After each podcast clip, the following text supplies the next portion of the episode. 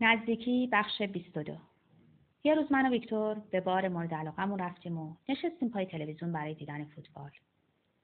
اون گفت وقتی درست فکر می‌کنم نمی‌فهمم چطور این همه سال من و زنم اون شبایی کسل کننده و اون فضای سخت و بیروح و کنار هم گذروندیم و تاب آوردیم.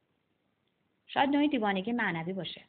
هرچی فکر می‌کنم به هیچ نتیجه نمی‌رسم. ایدئال هایی در ذهنمون داشتیم که به اونا نرسیدیم.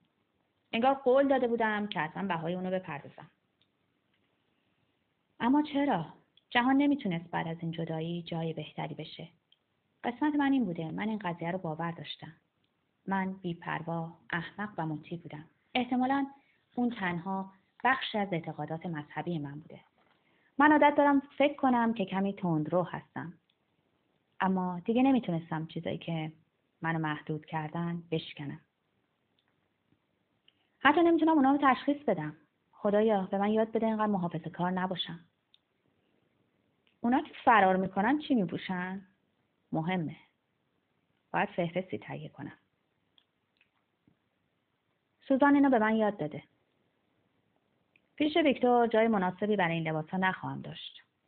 من درباره اینجور چیزا کاملا سختگیرم. بهتر بیشتر اونا رو همینجا بذارم بمونه. ولی اگه سوزان کم شامش رو به کار بندازه ژاکت ماسدار منو پاره پاره می‌کنه. اگه به رفتنم توجه نکنه خیلی افسرده خواهم شد. سنجیدن دیوانگی لازمه. نمی‌تونم خیلی کفش بردارم. اما به چند چیز شیک و راحت احتیاج دارم که به من اعتماد به نفس بده. لباس های زیادی دارم. هر کدوم رو در موقعیت های مختلف میپوشم و دوست دارم اونا رو برای نهار بپوشم. چیزی که تمام صبح در جستجوش بودم.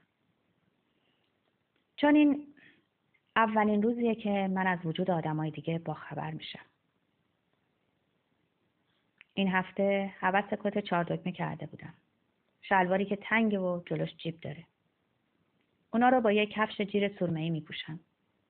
خیلی شاید مد نباشه اما پوشیدنش به من حس خوبی میده. متقاعد شدم که کارمو تو مغازه ها زود را میندازه. و می‌تونم با مردم صحبت کنم. نیاز دارم در تمام بارها و رستوران ها اونا رو بپوشم. ویکتور رو خواهم دید. اب نداره که بلوز آبی آسمانی بپوشه. اما هر روز که نمی‌تونم اینطوری بگردم. به چند لباس دیگه هم احتیاج پیدا می‌کنم.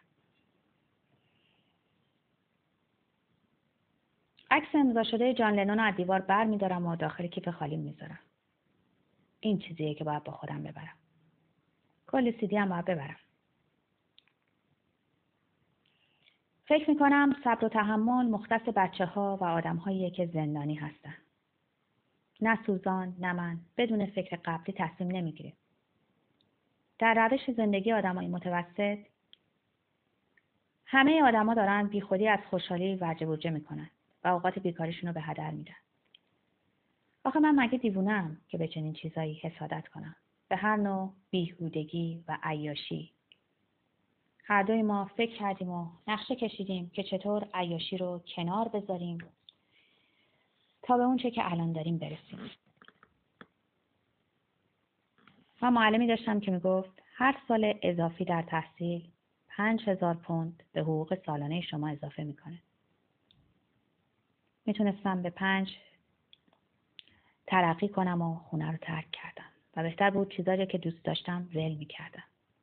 مسخره است که آدم از چیزایی که دوست نداره چشم پوشی کنه.